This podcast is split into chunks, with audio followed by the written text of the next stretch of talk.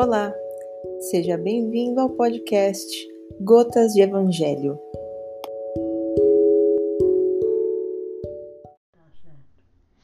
Vamos retomar o nosso estudo do Evangelho após um período aí com alguns contratempos, com um período de recuperação de Covid. Pedimos desculpas pela ausência e vamos continuar o nosso processo de aprendizado, de discussão em conjunto. Continuando o capítulo 15 o maior mandamento. Mas os fariseus, tendo sabido que ele tapara a boca aos saduceus, reuniram-se. E um deles, que era doutor da lei, veio-lhe fazer esta pergunta para o tentar: Mestre, qual é o maior mandamento da lei?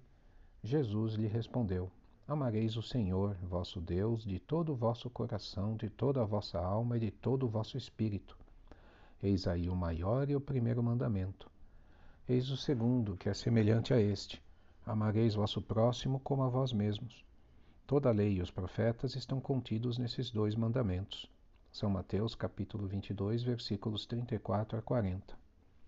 Caridade e humildade, tal é, pois, o único caminho da salvação. Egoísmo e orgulho, tal o da perdição. Este princípio está formulado em termos precisos nestas palavras: Amareis a Deus de toda a vossa alma e ao vosso próximo como a vós mesmos. Toda a lei e os profetas estão contidos nesses dois mandamentos.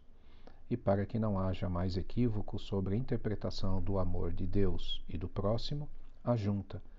E eis o segundo mandamento, que é semelhante ao primeiro. Quer dizer, que não se pode verdadeiramente amar a Deus sem amar ao próximo, nem amar ao próximo sem amar a Deus. Portanto, tudo que se faz contra o próximo se faz contra Deus. Não podendo amar a Deus sem praticar a caridade para com o próximo, todos os deveres do homem se encontram resumidos nesta máxima: fora da caridade não há salvação. Necessidade da caridade, segundo São Paulo. Ainda quando eu falasse todas as línguas dos homens e mesmo a língua dos anjos, se não tivesse caridade, não seria senão como um bronze sonante e um símbolo retumbante. E quando eu tivesse o dom de profecia, penetrasse todos os mistérios e tivesse uma perfeita ciência de todas as coisas, quando tivesse ainda toda a fé possível até transportar as montanhas, se não tivesse a caridade, eu nada seria. E quando tivesse distribuído meus bens para alimentar os pobres e tivesse entregue meu corpo para ser queimado, se não tivesse caridade, tudo isso não me serviria de nada. A caridade é paciente, é doce e benfazeja a caridade não é invejosa, não é temerária e precipitada, não se enche de orgulho, não é desdenhosa, não procura seus próprios interesses, não se melindra e não se irrita com nada, não suspeita mal, não se regozija com injustiça, mas se regozija com a verdade. Tudo suporta, tudo crê, tudo espera, tudo sofre. Agora, estas três virtudes, a fé, a esperança e a caridade, permanecem mas entre elas a mais excelente é a caridade. São Paulo, primeira epístola aos Coríntios, capítulo 13, versículos de 1 a 7 e 13. São Paulo de tal forma compreendeu essa verdade que disse: Ainda quando eu tivesse a linguagem dos anjos, quando eu tivesse o dom de profecia e penetrasse todos os mistérios, quando eu tivesse toda a fé possível até transportar as montanhas, se não tivesse caridade, eu nada seria. Entre estas três virtudes, a fé, a esperança e a caridade, a mais excelente é a caridade.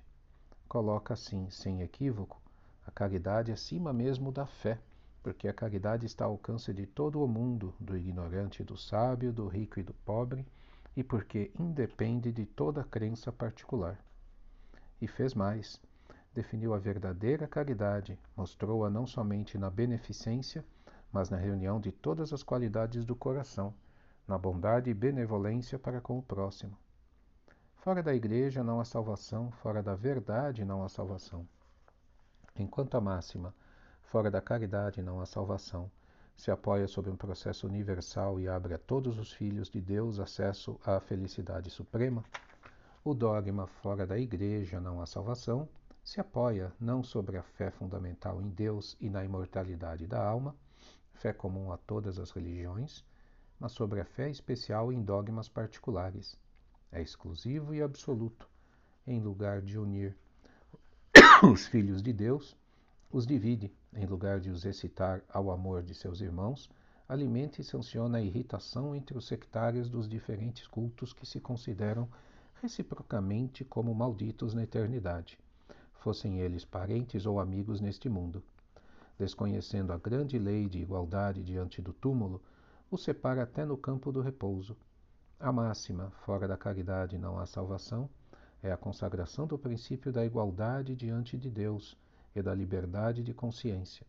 Com esta máxima, por regra, todos os homens são irmãos e, qualquer que seja a sua maneira de adorar a Deus, eles se estendem as mãos e oram uns pelos outros. Com o dogma fora da igreja não há salvação, eles se lançam anátema, se perseguem e vivem em inimizade. O pai não ora pelo filho, nem o filho pelo pai, nem o amigo pelo amigo, desde que se julguem reciprocamente condenados para sempre. Esse dogma, pois, é essencialmente contrário aos ensinamentos do Cristo e à lei evangélica. Fora da verdade não há salvação seria o equivalente de fora da igreja não há salvação e também exclusivista, porque não há uma só seita que não pretenda ter o privilégio da verdade. Qual é o homem que pode se gabar de possuí-la inteiramente, quando o círculo dos conhecimentos aumenta sem cessar e as ideias se retificam a cada dia? A verdade absoluta não pertence senão aos espíritos de ordem mais elevada, e a humanidade terrestre não poderia pretendê-la, porque não lhe é dado tudo saber. Ela não pode aspirar senão a uma, verdade, uma verdade relativa e proporcional ao seu adiantamento. Se, a Deus houvesse se Deus houvesse feito posse da verdade absoluta, a condição expressa da felicidade futura, isso seria uma sentença de proscrição geral, enquanto que a caridade, mesmo na sua acepção mais ampla, pode ser praticada por todos. O Espiritismo, de acordo com o Evangelho, admitindo que a salvação independe da crença, conquanto que se observe a lei de Deus, não diz: fora do Espiritismo não há salvação. E como não pretende ensinar ainda toda a verdade, também não diz: fora da verdade não há salvação. Máxima que dividiria em lugar de unir e perpetuaria o antagonismo. Instruções dos Espíritos: fora da caridade não há salvação. Meus filhos, na máxima, fora da caridade não há salvação, estão contidos os destinos dos homens na terra e no céu. Na terra, porque à sombra desse estandarte eles viverão em paz no céu, porque aqueles que a tiverem praticado encontrarão graça diante do Senhor. Esta divisa é a luz celeste, a coluna luminosa que guia o homem no deserto da vida, para conduzi-lo à terra prometida, e brilha no céu como uma auréola santa na fronte dos eleitos, e na terra está gravada no coração daqueles a quem Jesus dirá: Passai à direita, vós os benditos de meu Pai Vós os reconhecereis pelo perfume de caridade que espargem ao seu redor.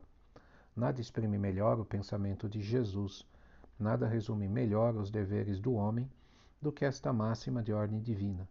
O Espiritismo não podia provar melhor a sua origem do que dando-a por regra, porque ela é o reflexo do mais puro cristianismo. Com um tal guia, o homem não se perderá jamais. Aplicai-vos, pois, meus amigos, em compreender-lhe o sentido profundo e as consequências, e em procurar por vós mesmos todas as suas aplicações.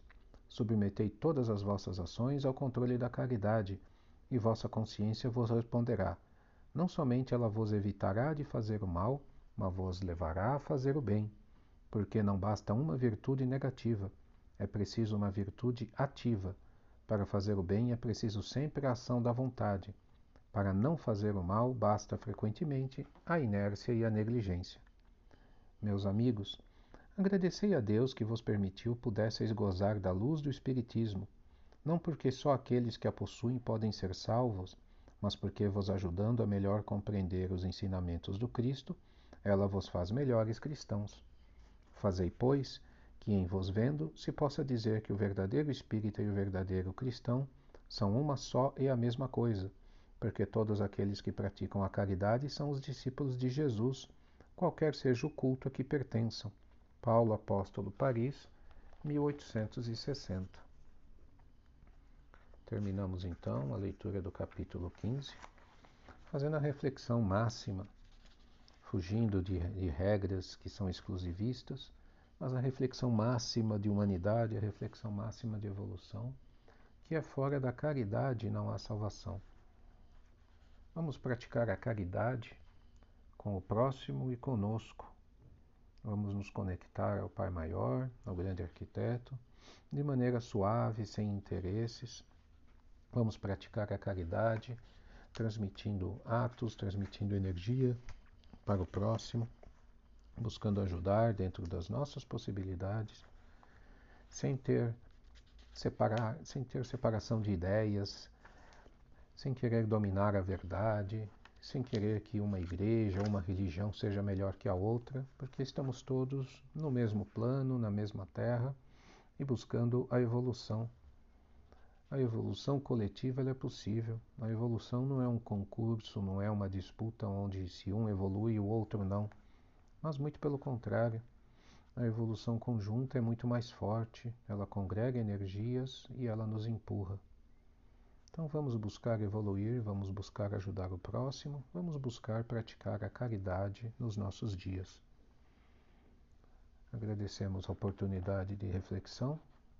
Vamos encerrar com a oração de São Francisco. Senhor, fazei-me instrumento de vossa paz. Onde houver ódio, que eu leve o amor. Onde houver ofensa, que eu leve o perdão. Onde houver discórdia, que eu leve a união. Vamos concluir com a oração de São Francisco. Senhor, fazei-me instrumento de vossa paz. Onde houver ódio, que eu leve o amor. Onde houver ofensa, que eu leve o perdão. Onde houver discórdia, que eu leve a união. Onde houver dúvida, que eu leve a fé. Onde houver erro, que eu leve a verdade. Onde houver desespero, que eu leve a esperança. Onde houver tristeza, que eu leve a alegria. Onde houver trevas, que eu leve a luz. Ó Mestre, fazei que eu procure mais consolar que ser consolado, compreender que ser compreendido, amar que ser amado pois é dando que se recebe, é perdoando que se é perdoado, é morrendo que se nasce para a vida eterna. Que assim seja, Pai Maior, graças a Deus.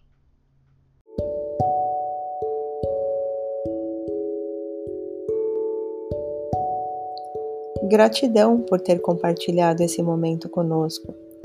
Nos vemos no próximo episódio do podcast Gotas de Evangelho.